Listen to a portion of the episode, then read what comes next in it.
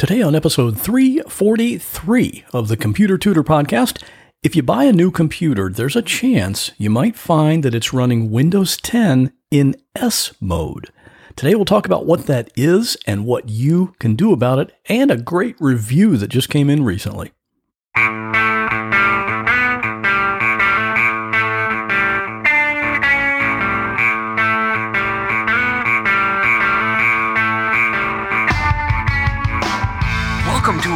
Episode of The Computer Tutor tips, tricks, and advice from a computer pro without all the tech talk.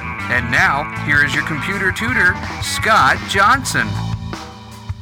Well, good morning and welcome back to the Computer Tutor Podcast. I am your personal computer tutor, Scott Johnson.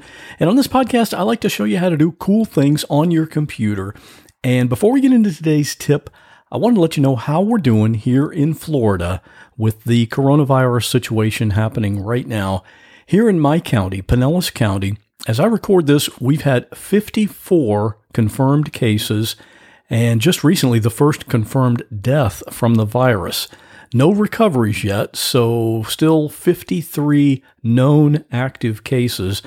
And that's as of when I'm recording this, but of course, by the time you listen to this, that number will unfortunately have gone up. It seems like every hour of the day right now, there's a breaking news story happening somewhere, either local or nationally or worldwide.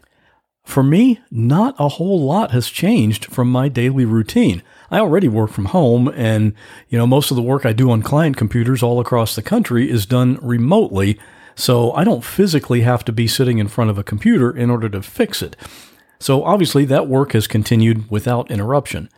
For my local clients, I do still get some cases where I need to be hands on with the computer, like if a hard drive needs to be replaced or if I have to recover data from a crashed computer, that kind of thing. But even with that, all precautions are still in place. No client comes into my home office. I have an intake station set up in the garage, so really myself and the client are always out in the open air. And of course, any computers that come in are wiped down with disinfectant wipes, both when they're dropped off and again just before they get picked up by the client. So, yes, it's a weird time, but we're dealing with it. I've still been going out each morning on my regular five mile or six mile bike ride, so that's a nice way to start the day. And at a time like this, when we're all pretty much isolated in our homes, one of the things that gives us a connection to the outside world is the computer. So if you need help with yours, just give me a call, 727 254 9078, or email pctutor at gmail.com. And today's tip can be seen at my website if you go to computertutorflorida.com forward slash 343. So let's get started. This is something I tell all of my clients when they buy a brand new computer, either off the shelf or by ordering it online. Don't turn it on until I can go through the setup procedure with you.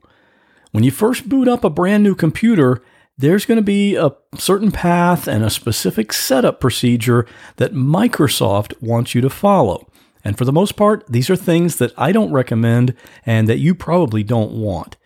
If you just power it up and click, click, click by following what they recommend, you're probably going to find out now that all of your documents are being stored in OneDrive, which is Microsoft's cloud storage service. And you'll get to a spot where it asks you to log into Windows using your Microsoft account password. Oh, you don't have a Microsoft account? Well, then you need to create one.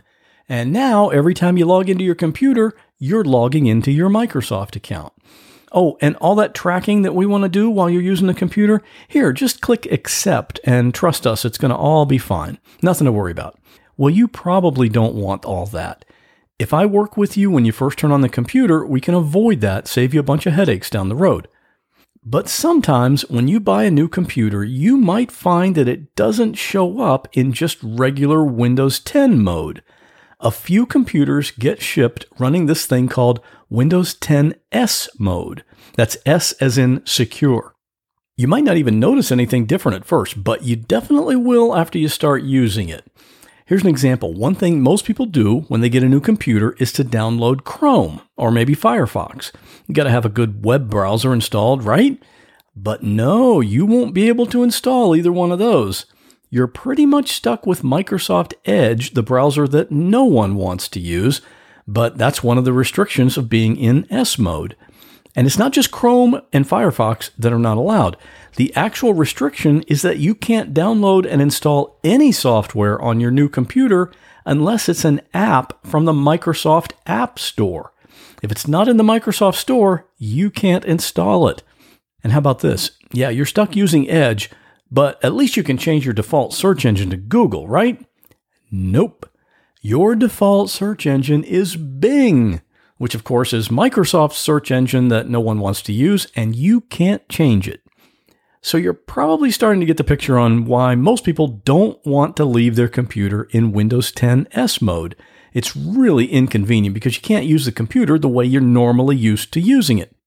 But thankfully, it's really easy to get out of S mode and back to regular Windows 10 that you know and love. But one warning if you take the computer out of S mode, there is no going back. There is no option to put it back into S mode. For most people, that's fine. You don't want S mode, but I had to say that anyway, just so you know. Okay, getting out of S mode is super easy.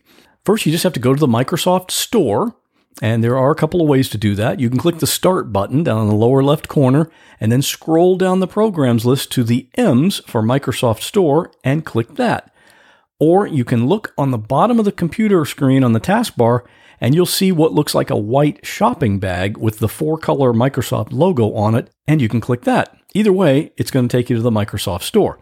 Then in the store, go up in the top right and click on that little magnifying glass so you can do a search.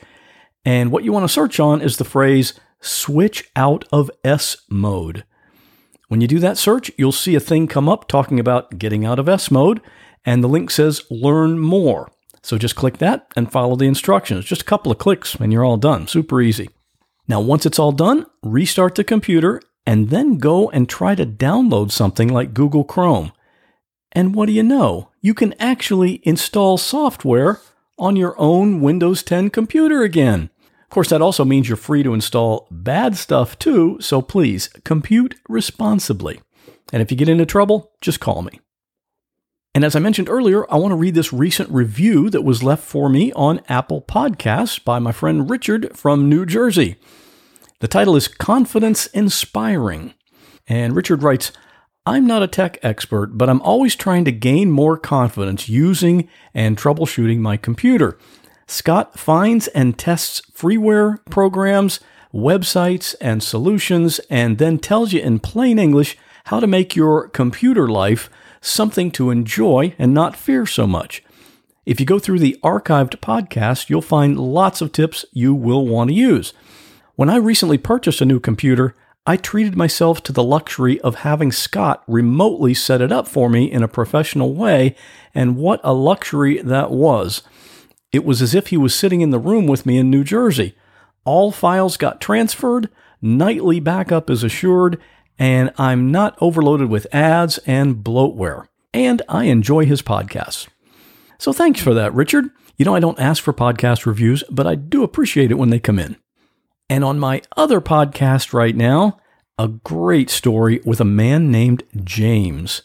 James was arrested when he was 19 years old for a pretty horrific crime. He was convicted and he was sentenced to life in prison and it was a minimum of 25 years before he could even apply for parole.